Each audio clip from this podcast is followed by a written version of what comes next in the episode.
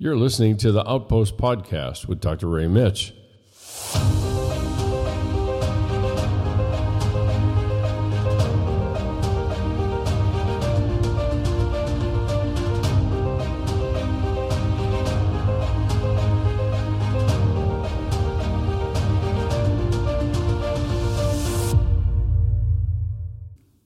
Welcome everybody to another edition of the Outpost Podcast. I'm Dr. Ray Mitch, your host. Thanks so much for joining me. And just to start out, I was reminded of some words of an old mentor of mine. Whenever he started a talk, he would often say, um, In the immortal words of Francis of Assisi as he passed Brother Dominic on the road to Perea, Hi, and that's usually how he would do that. And so that's how i'm going to start today is hi how you doing? Um, thanks so much for joining me. I know that uh, how you spend your time is um, a precious commodity and your willingness to take an hour or so out of your time to listen to me and some of the things that, that i've learned and observations i've made is uh, very much of an honor. So just to give you some uh, understanding, maybe you're new, you've never heard uh, of the outpost, and somebody said, hey, why don't you listen in? Well, what we're about, what I'm about, is to explore this intersection of faith, psychology, and spiritual formation. And that's really at any given point in time.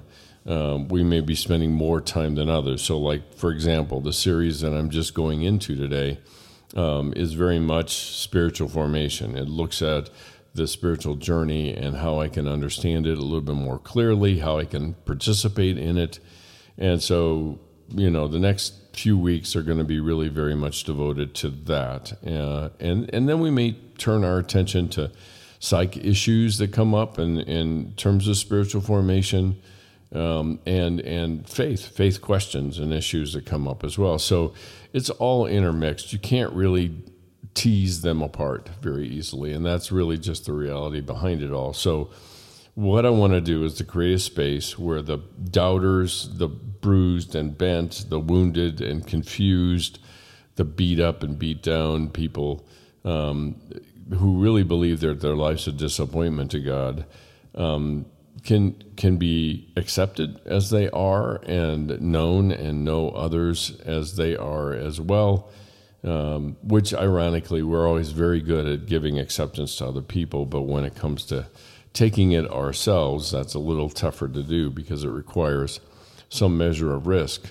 uh, when we do that. So, that being said, what's the purpose? Well, the purpose is is for people to actually meet um, the biblical Jesus, not just who they've been told he is, not the distortions that maybe they carry with them from a bad church experience or a bad Christian experience. So that's kind of what we're about. That's what I'm about trying to focus on here. And um, one of the things I wanted to do before I got into the actual material and stuff um, is to to tell you a little story. I I had started a number of years back, um, starting meet, meeting with a group of young men that were motivated to talk about life and have their faith and their psychology intersect with that. And um, and I am meeting again with a group of young men that I started with back in August, and and we carried it through as much as we could through the fall semester, um, and now we're in the spring, and we continue to meet. And I think this thing of um, bumping into the biblical Jesus actually happened. Now that doesn't it's not something that happens regularly, but in this group it sure did. And Friday uh, when we met, I had a very distinct feeling, and I've had it before because I've been in counseling and I've worked with people for a long time, where it is very clear that the Holy Spirit is on the move and uh, pushing and prodding and using my words to to challenge uh, various distortions and things that people have. And that happened. And it was a remarkable moment. It truly was a remarkable moment um, that happened in the conversations. And, and it, it really was remarkable in the risks that were taken, the courage that was shown, and then also the commitment that was communicated to one another and that's the stuff of what we might refer to as the band of brothers. They they they get through the adversity, and the reality is, whether we like it or not, adversity draws us to one another, and it's out of that bond that then we can enjoy the joys of living life together and seeing things in that way. So.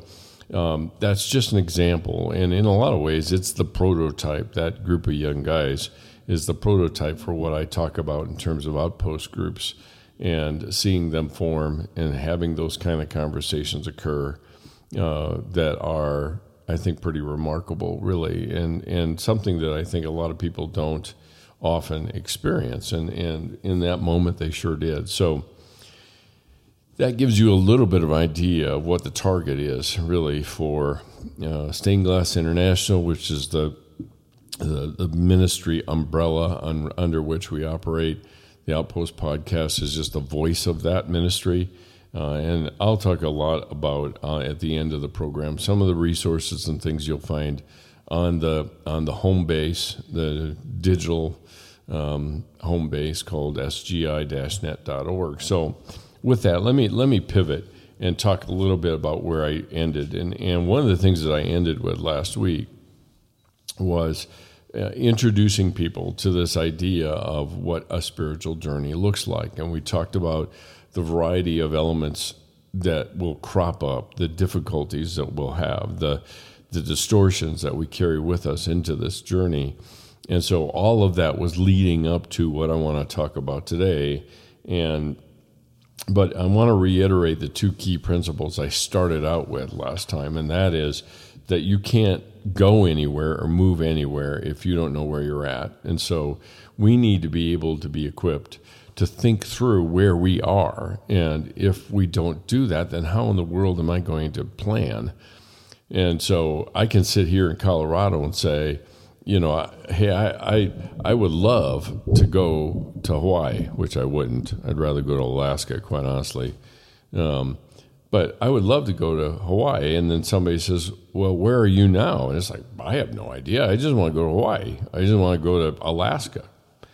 And and see that the, it, it is an element we tend to overlook because we don't really assess, partly because of some other internal narratives I think we often have around where we are versus where we should be, which is thoroughly um, sabotaging our best efforts to actually engage and participate in this in this thing we call the spiritual journey. So that's the first one.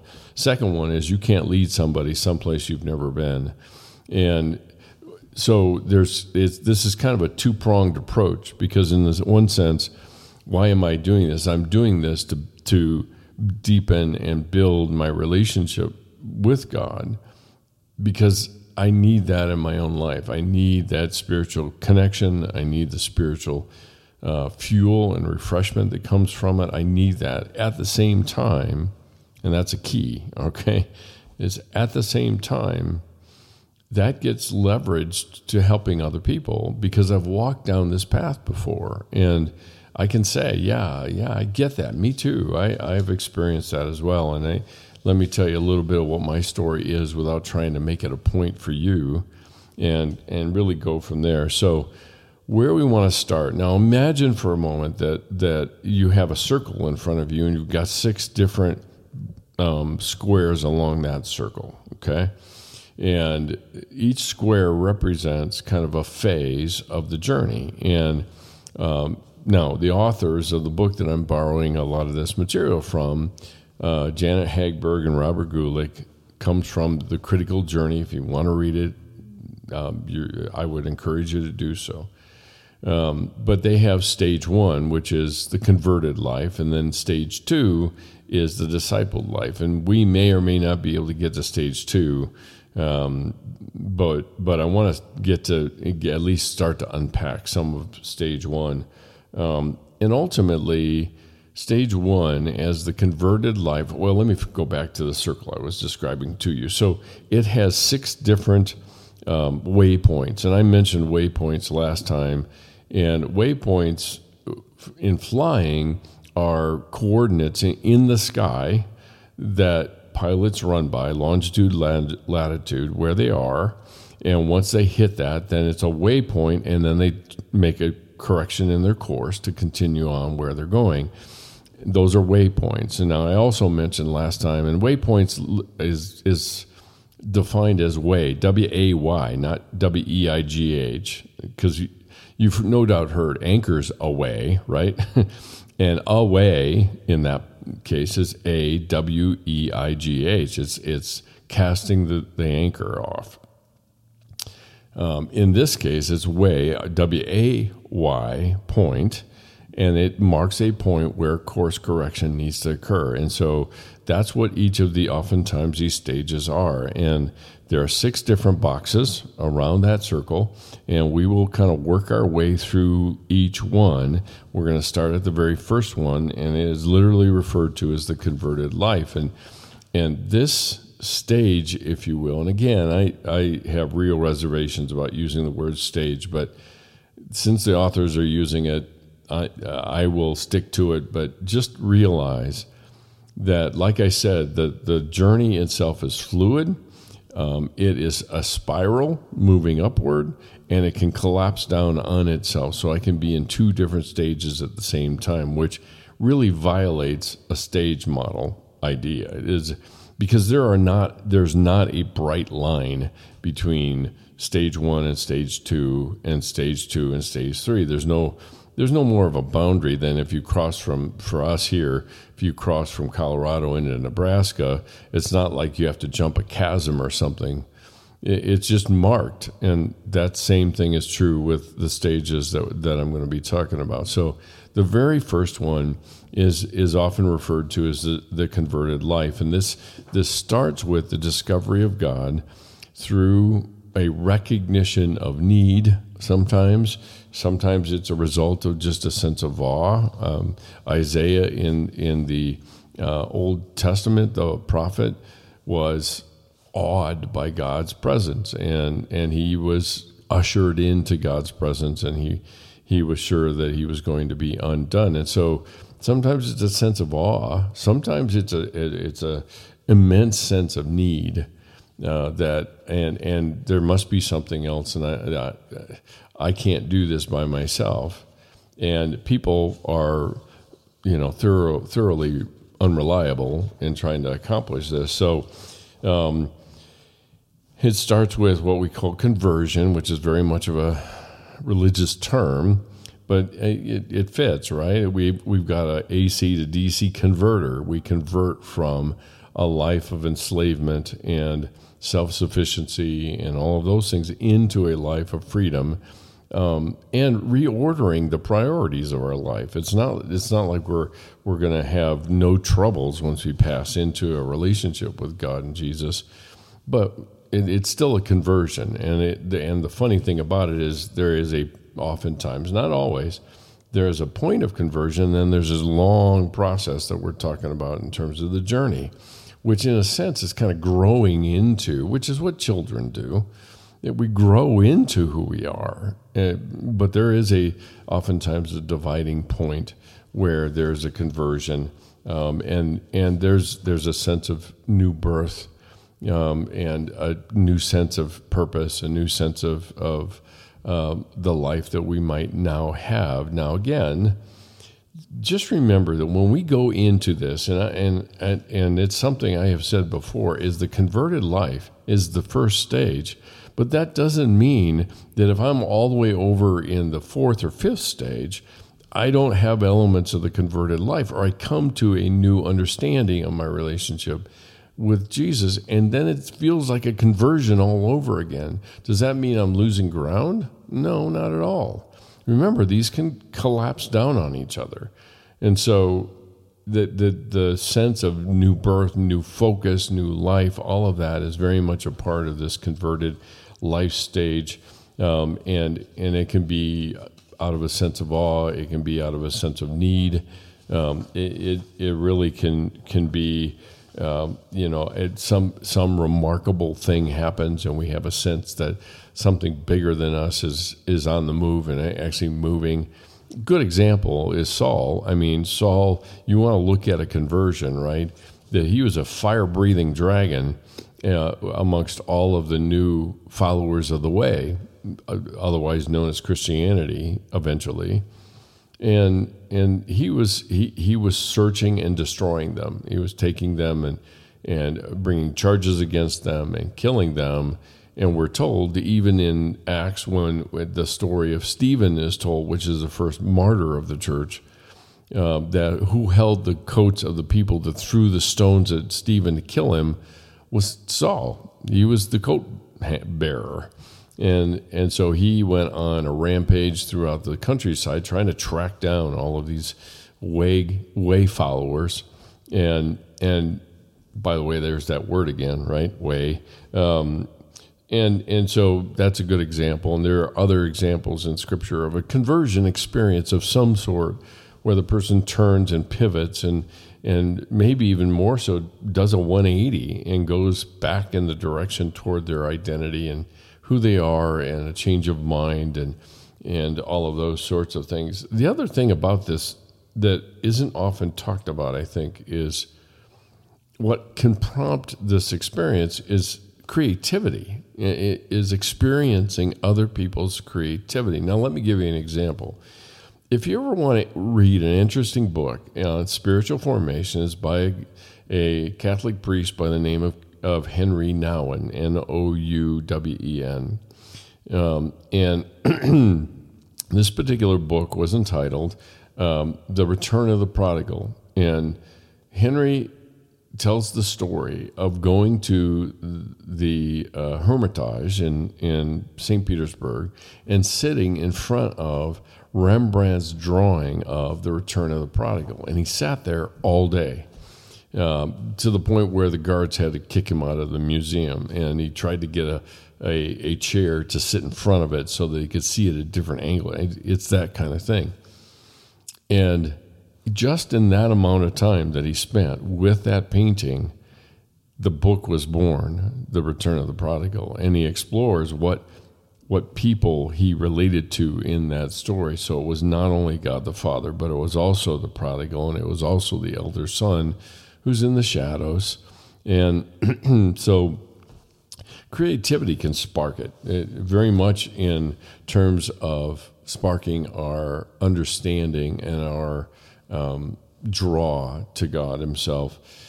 Unfortunately, if if you look at some of the more denominationally based or ecumenical approaches uh, to this formation, a lot of times they'll mute and hold down, uh, um, not suppress because that has a more intentionality to it, but they, they it, it mutes this new birth, this new excitement that the person is feeling.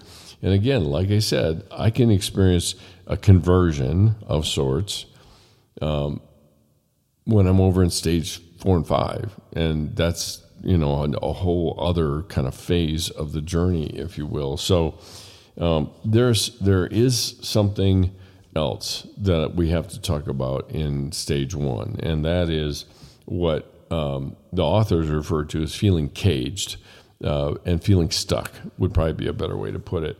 And instead of feeling love and awe, um, we think of God and others as constantly having expectations of us that we can't fulfill. Now, what is that? The reality is is that when I come to faith in trusting that Jesus is who he says he is, and his promises are true, and I'm willing to, to lean my life against that and against him, it doesn't mean I drop all of my tendencies that I had before. I bring them all with me. So if I have perfectionism, if I have anxiety, if I struggle with depression, if I have a lot of distorted um, uh, perceptions of the world around me and people, all of those come with me. It's not like I drop them um, when when I I decide to um, lean my life against Jesus, and that and that's one thing that goes into this. So this idea where we have this sense of uh, God and others constantly having expectations of us that we can't possibly live up to that's old uh, thinking. It's pre conversion thinking, if you will. And we bring those things with us. And if we don't identify that, then we will, what we will end up doing is integrating that into our faith, into our faith. And it becomes part of our journey as if that is just normal. And it isn't. I mean, I, that kind of begs the question. It isn't. But at the same time, we're going into a journey we've never been on. So why wouldn't we use old strategies to try to accomplish this new journey? And and that's natural. I you know, I, I don't know that there's any way around that. It is happening. But if I want to change that, and if I see that actually as a obstacle to my relationship with God, then I have to be aware. I can't change what I don't see or I don't recognize as a problem or I won't accept. And that's that is another one of these key principles that shoots through all of this is that I can't change what I won't accept. And when I say accept, it's not condoning, it's not saying it's okay, it's it's not patting me on the head and saying everything will be okay, just keep doing what you're doing. No, it's not that at all. That's not what acceptance is. Acceptance is a full embrace of the reality of where I am, who I am, and what kinds of things I'm bringing with me into this journey. That's what acceptance is. And then my targets are really very clear in terms of what I can do and what, what, what I need to do to make some changes here. So, um, our uh, and let me give you another example our perfectionism. Our perfectionism we bring into our faith. And so we superimpose it because it's our way of, of, of uh, ordering life. And so we order our spiritual life that way as well. And when we do, expectations arise, demands arise, um, how we handle mistakes, how we handle n- not doing things quite right or not not living up to whatever the standards are that I think I should have. When I fail to do that, that's usually when perfectionism shows its ugly head. It's waiting in the wings as long as I continue this performance. There, you know, there's there there was another author um, that kind of got ostracized in the evangelical community his first name was Tullian. He was the grandson of um, uh, Billy Graham, and and and he called he didn't call it perfectionism. He called it performancism, which I think is probably closer. It's all about performance. I am my performance, and I will do everything in my power to make sure that my world is clear, that it is um, uh, certain, it it is predictable and it's ordered. And I will do everything in my power to make sure that happens. And that includes my image of myself, that includes my expectations of other people, that includes even my expectations of God. And I, I, I bring that to this picture, and quite naturally, then I put it onto my spiritual journey being a list of tasks to accomplish rather than a journey to be lived. And that's that is really tough. And we, when we're early in this process, we don't know that we're doing that. And ultimately, we've got to hope or we've got to seek a mentor who understands that. Not just scripture, not just the spiritual journey, but understands, and this is the intersection of psychology with spiritual formation is what what what other psych issues are going on in here? Just gritting our teeth, uh, white knuckling it, and stopping something only guarantees it will come back in greater force. That's all it means. There is no trust in perfectionism. There is no trust in perfectionism. So I am trying to convert into a new faith, which is about trust, but I'm trying to order it in a way that is that is built on not trusting. And it's hard for us to admit that, I think, in a, in a lot of ways. So, um, the the other thing that tends to trap us is dwelling on how we have failed others, um, and, and how certain we will be that we will fail them in the future, and that tends to feed a sense of worthlessness. And this these are all things and just to keep you kind of grounded, these are all things that are part of the very beginning of our faith. I look back at my faith and and I I I accepted Jesus on the on the shores of the River Thames in England um, in a tent with a leader of a bicycling group that I was with that we had just finished bicycling all over uh, England, hitting all the tourist hotspots and a lot of places that weren't because you, we were on bicycles. And it was a 2,500 mile trip in about a month. And and uh, I had some close calls, and it, I was in the context with other people who were of the faith, and I really wasn't. I was just there to, you know, to enjoy the pubs, quite honestly.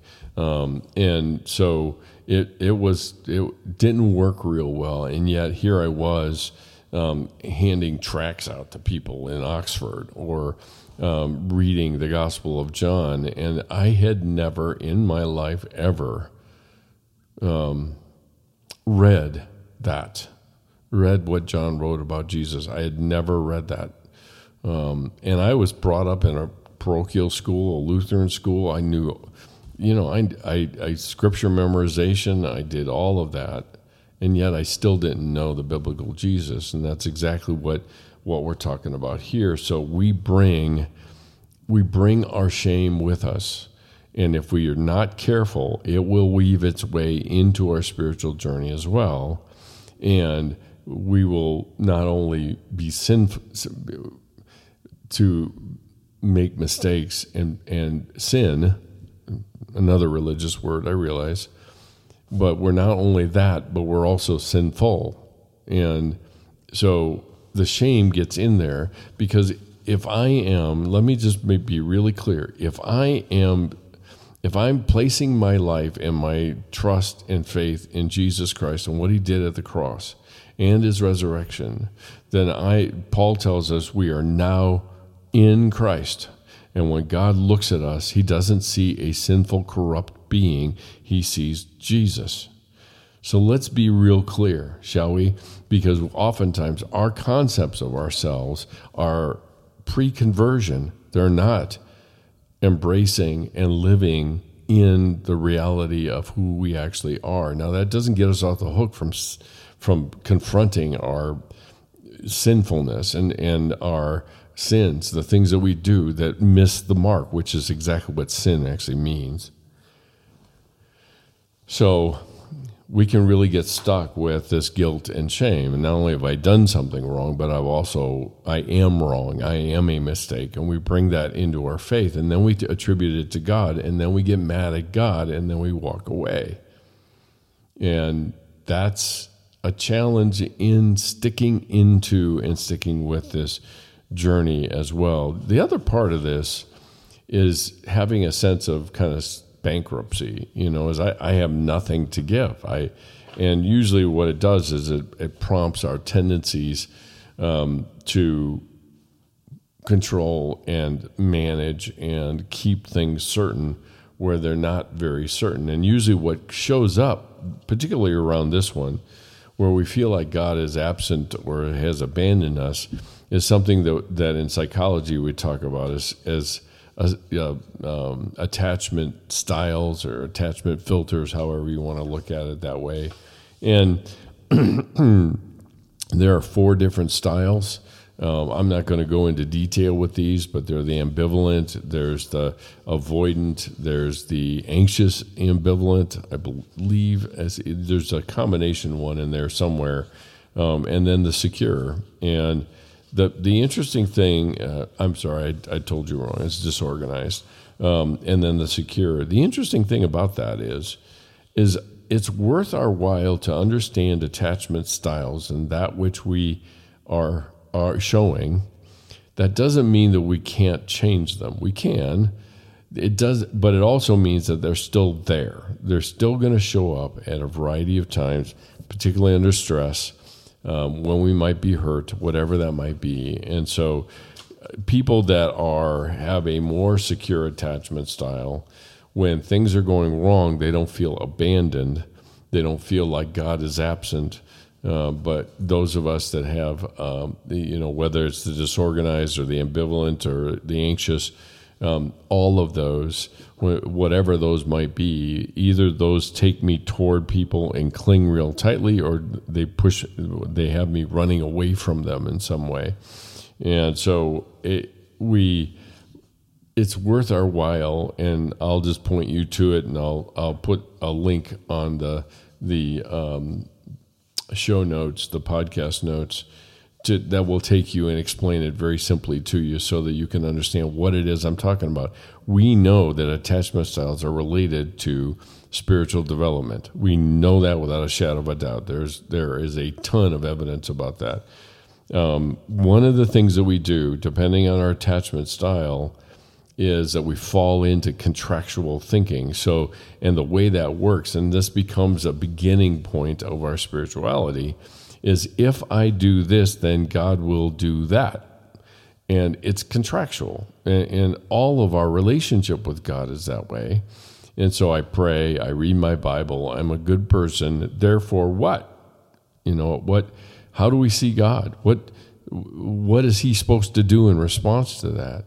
Because I, you know, there's a part of me. There's not a part of me. There's a lot of me that God. It seems to me, and I know God doesn't have a head, and He's a spirit being, and everything else.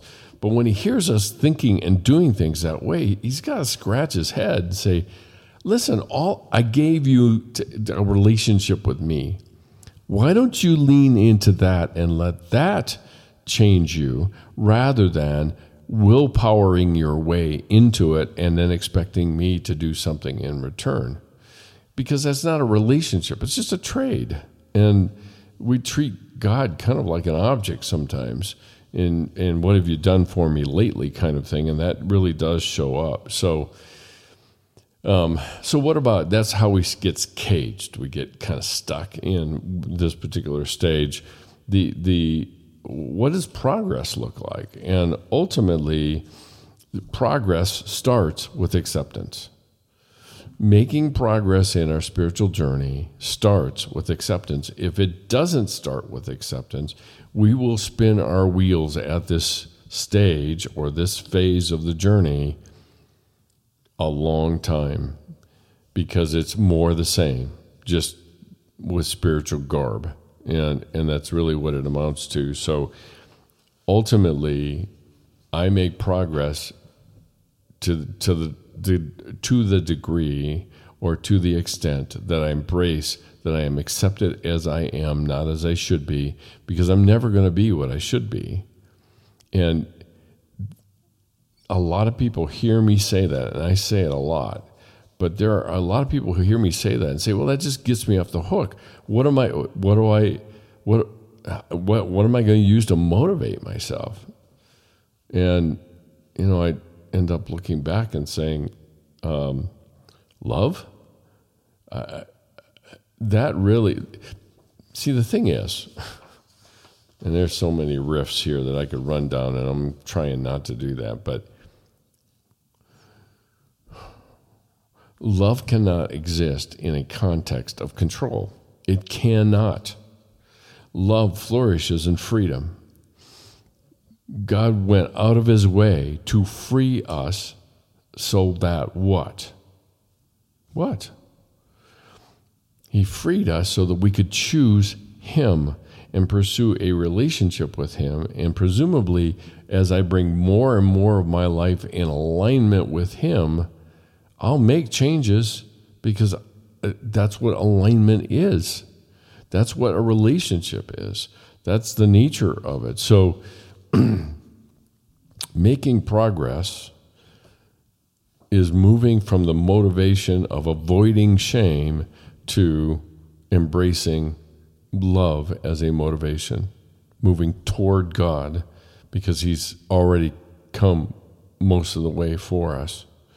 And one of the issues during this phase of the journey is to find a, a, a good mentor uh, who doesn't doesn't just know about scripture, doesn't just spout off scripture about whatever problem you face, but understands the landscape of what a journey like this is like and the kinds of things that you early on have to fight with, that you have to wrestle with somehow.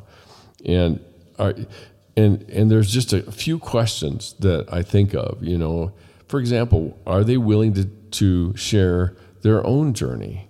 Not because uh, you know, a lot of times we'll tell a story from our own lives and then kind of tie it up in a bow and then give it to the person and say, okay, now what are you going to do?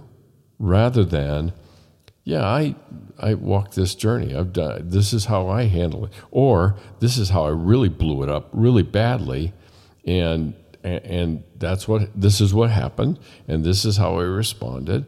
And this may be a key person that intervened to be able to help me along that way. So are they willing to, to share their own journey. And then the second question I have is do they understand that the journey is about trust, not just obedience?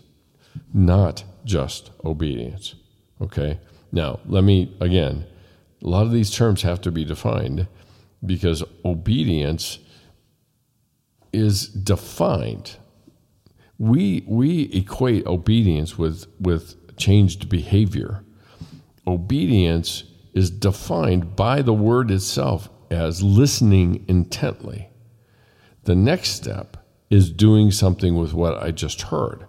That's the next step. But that is not obedience. Obedience is listening intently. So we're looking, or you might be looking for, a person who, as a mentor, understands that the journey is about building and growing in trust obedience will come along on its own. Obedience in, in listening intently and acting differently. It will come on its own.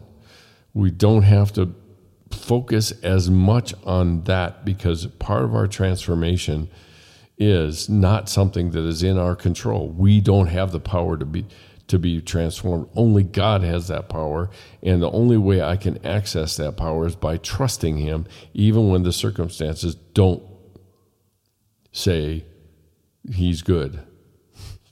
So the key here is to accept that you're loved as you are and not as you should be, and that really is key. Um, are, you know, the other thing to keep in mind, and if you're in a position of mentoring people, I want to address you, and that is be aware that we are prone to make disciples that look just like us rather than like Jesus. And it isn't always words that are necessary to accomplish them looking more like Jesus. It's in our interactions, it's in our willingness to ask the kinds of questions that prompt them to think, not tell them what to think. It's those kinds of things that are that are an important part of it. So all of that is the what stage one looks like. There's a lot there, and I kind of had a suspicion that I would do that. Um, so there, there's a lot there, and I, I probably I am going to uh, call it a day and bring this to a close today, and then I'll go on to stage two next time. But uh, just a few end of program reminders. Um, SGI-net.org. That is the digital home. Uh, please visit, join our community. Um, and you will be notified. You'll get a newsletter. I've got a new uh, article coming out in the news new newsletter uh, um, called uh, Redemptive Communities, and so we will be building that in. There will be dates of, of when the retreats are coming up, uh, as well as um, some in, devotional, inspirational reading as well, um, and a variety of other kind of hope, hopefully helpful things to, to keep in mind. If you have questions or anything, obviously the the um, the invitation stands to DM me on Instagram or just hit the website. There's a there's a comment box at the very bottom of the page on the first page that you can do that. Um, and then subscribe and follow the podcast and write us a review. If it's good, if you think it's worth people's while to listen, please do a review. That's the only way that we can raise our profile um, to not only um, further the mission of SGI, but also to to um, get more ears listening to the kinds of things that, that I tend to talk about here. Um, so you can follow us on Instagram at SGI underscore international. Um, at Facebook, ray.mitch. There, there are frequently uh, posts there. And then finally at LinkedIn at drmitch, M I T S C H, by the way. Um, you can hear the podcast on any uh, on any platform that you listen to podcasts. So feel free to do that. If you're interested, if you want to partner with us financially, we would be ever so appreciative and, and eternally indebted, literally. Um, so you can make a donation, and SGI is a tax exempt organization, so your your um, all your donations are tax deductible. Um, and you can support our scholarship fund. You can support um, just the general mission of SGI, and there are other things in the wings that that I would very much like to see implemented. But we we need the we need the income to do that. We need money to do that. Either no matter how you cut it, that's really the the process by which we accomplish these things. So. Um, you can um, hit the donate button and donate there. Uh, or if you want a resource of some sort for your donation, you can certainly do that as well.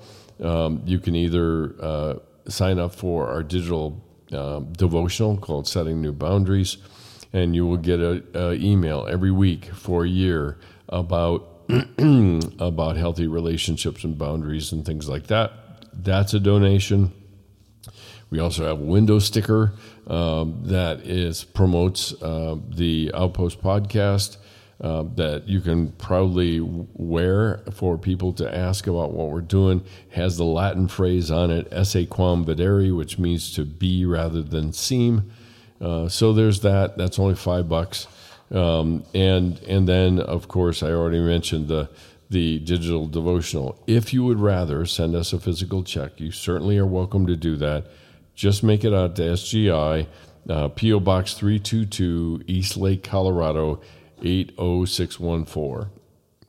So there you have it. Thanks again for, for joining me. I very much appreciate it. I do not take it for granted that I have I have some folks out there that, that listen on a regular basis. So thank you so much for doing that.